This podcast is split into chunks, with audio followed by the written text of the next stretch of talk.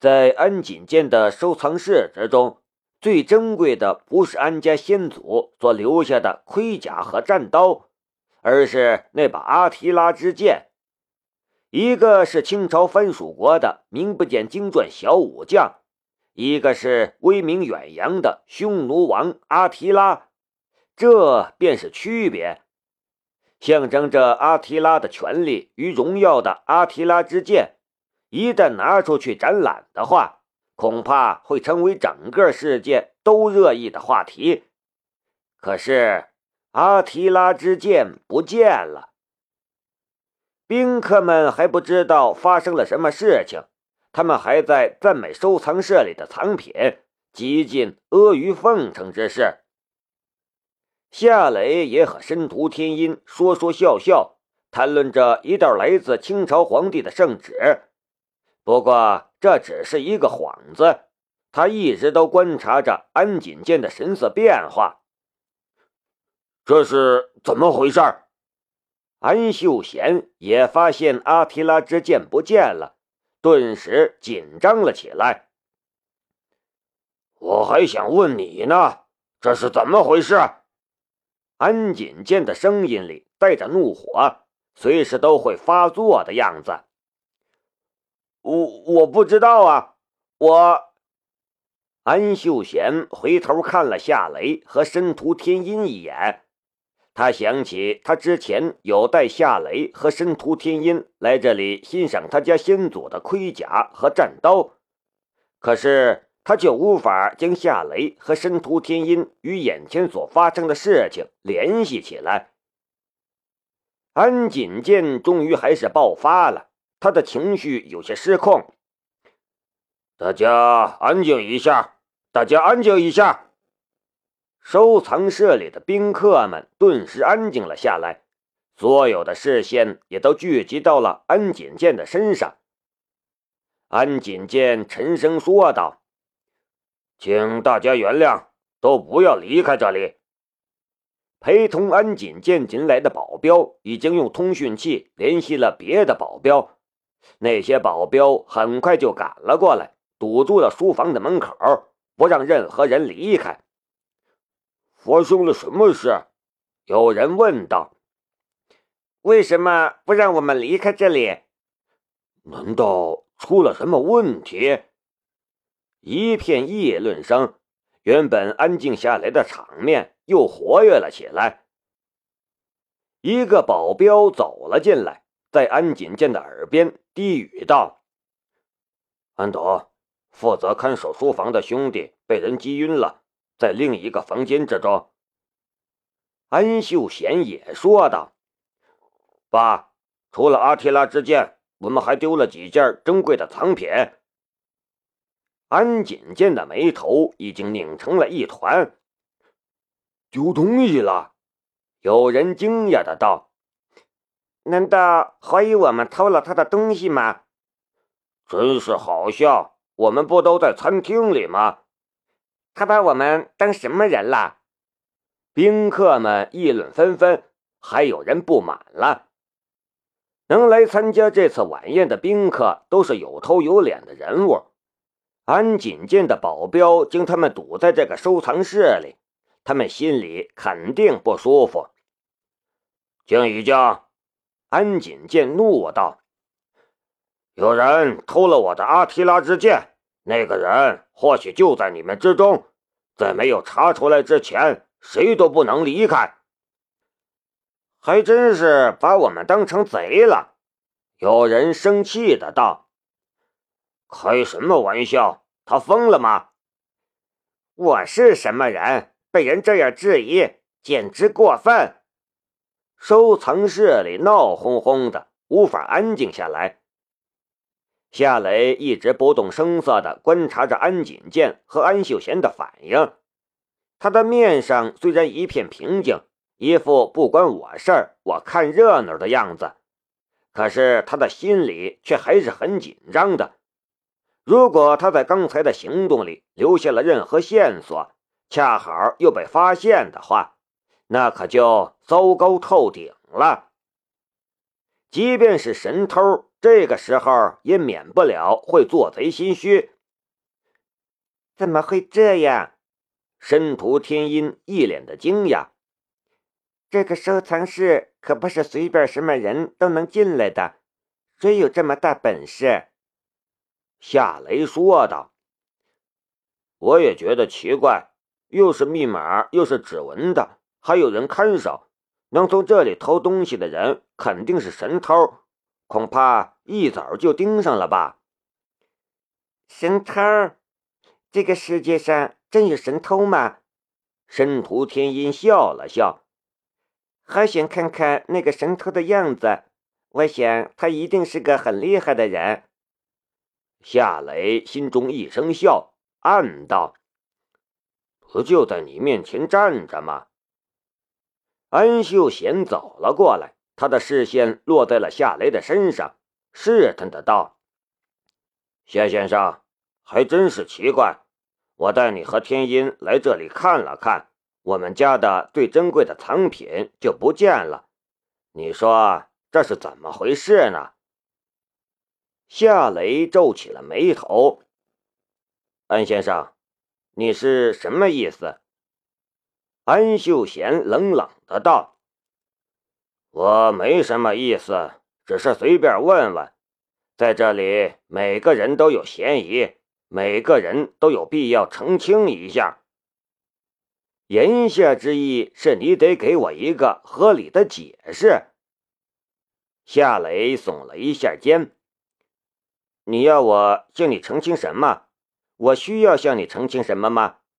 你要搞清楚，不是我让你带我到你家的收藏室来的。你不带我来，我根本就不知道你家里还有这么一个收藏室。就这么一种情况，你想让我向你澄清什么？安秀贤脸色阴沉，却又没法反驳夏雷的话。他的潜意识里其实是想给夏雷找一些麻烦的。哪怕栽赃陷害也好，可是夏雷的身上毫无破绽可寻。申屠天音有些不乐意了。秀贤，你的意思是我也有嫌疑吗？我也需要向你澄清什么吗？呃，不不不，安秀贤跟着说道。呃，对不起，天音，你知道的，我绝对没有那个意思。我就是怀疑我自己，我也不会怀疑你。如果你想离开的话，我现在就送你离开。雷，我们走吧。我看我们还是去住酒店好了。”申屠天音说道。“发生了这样的事情，我也不想住在这里了。”夏雷点了一下头。“好啊，我们去住酒店。”安秀贤却挡住了夏雷，他不行，夏先生不能离开。申屠天音的眉头顿时皱了起来。秀贤，雷是我的朋友，你非要这样吗？安秀贤说道。天音，请你理解一下，你看这次来参加晚宴的宾客都留下了。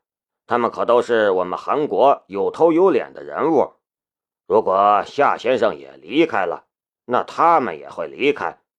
人都走了的话，我们可能会放走那个小偷。那好吧，我也不走了。申屠天音有些生气了。安秀贤想解释，夏雷却说道：“天音，你还是走吧。”待会儿说不定要搜身什么的，我倒是无所谓。可你是什么身份的人？你不能丢这个面子啊！还要搜身呢？申屠天音更生气了。夏雷，安秀贤也火了。你胡说八道什么？谁说要搜天音的身了？你简直是一个无赖！夏雷冷笑了一声。他不再用汉语说话，而是用英语大声的说道：“我无赖，我看你才是无赖。你把我们都当成小偷了吗？在场的诸位都是有头有脸的人物，你以为你们是谁？韩国总统吗？你没有权利把所有人的都当成嫌疑犯。在场的宾客没有几个懂汉语，但懂英语的却占了绝大多数。毕竟都是首尔地区的精英，而英语又是国际通用的语言，他们学习英语的激情肯定要比汉语高。夏雷用英语这么一宣嚷，收藏室里顿时炸开了锅。是啊，他们都是有头有脸的人物，凭什么被要求留在这里接受调查？从夏雷来到韩国开始。安秀贤就在给夏雷找麻烦，给夏雷添堵。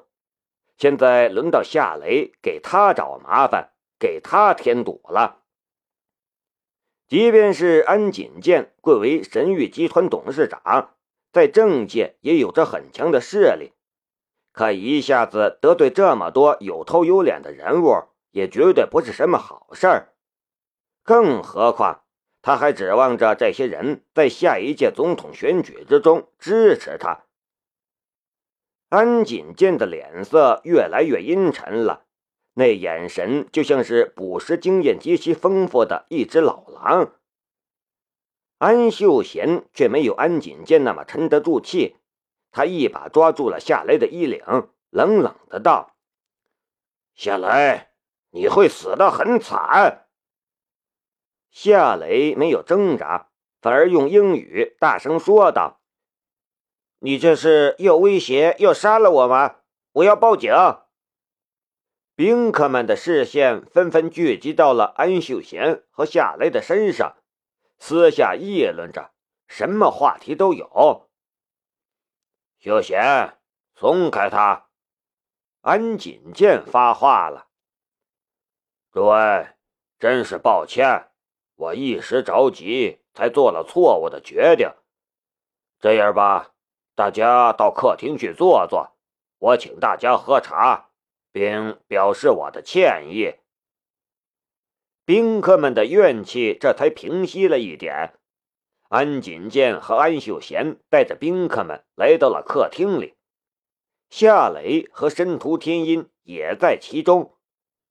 在客厅里没待几分钟，警察便来了，来了好大一群。警察的技术人员调出了监控视频查看，一些警察则勘察现场，还有一些警察对宾客展开调查。夏雷显然被特殊照顾了，一个警察用英语盘问了他，夏雷沉着应对，配合调查。警察的每一个问题，他的心里事先都有猜想过，也早就准备好了答案。回答了警察的问题，夏雷的视线移到了安锦健的身上。从安锦健一进入客厅开始，他就在打电话，他的神色也一直很紧张、忧心忡忡的样子。夏雷的心中一片疑惑。暗暗的道：“一把古剑而已，就算是阿提拉之剑，这对于安锦剑来说也不过是一件产品，一件玩物。就算阿提拉之剑价值两亿或者十亿，这对安锦剑这样的人物来说也算不得什么吧？可是他为什么这么紧张呢？”不知道为什么，夏雷忽然想起了阿提拉之剑的不正常的重量。难道阿提拉之剑还隐藏着什么秘密不成？雷，申屠天音走到了夏雷的身边。我现在很后悔让你陪我来韩国了，你不该经历这样的麻烦。夏雷的思路被他打断，他笑了一下。没什么，比起我们以前经历的麻烦，这次算得了什么？明天的奠基仪式你不用陪我去，我那边一结束我们就回国。好啊，夏雷巴不得这样。这时，安锦健结束了通话，他与一个警官交谈了一下之后，便大声说道：“呃，诸位。”今晚给大家带来的麻烦，我深感歉意，请原谅。”说完，他深深的鞠了一个躬。安锦剑能混到今天这种地步，靠的绝对不是运气，而是手腕和实力。他这样道歉，很多宾客心中的怨气也就没了。大家都回去吧，改天我会一一致电向你们表达歉意。安锦剑终于放行了，夏雷和申屠天音离开，安秀贤没有上去挽留申屠天音，他一直盯着下来的背影，眼神之中充满了阴狠的意味。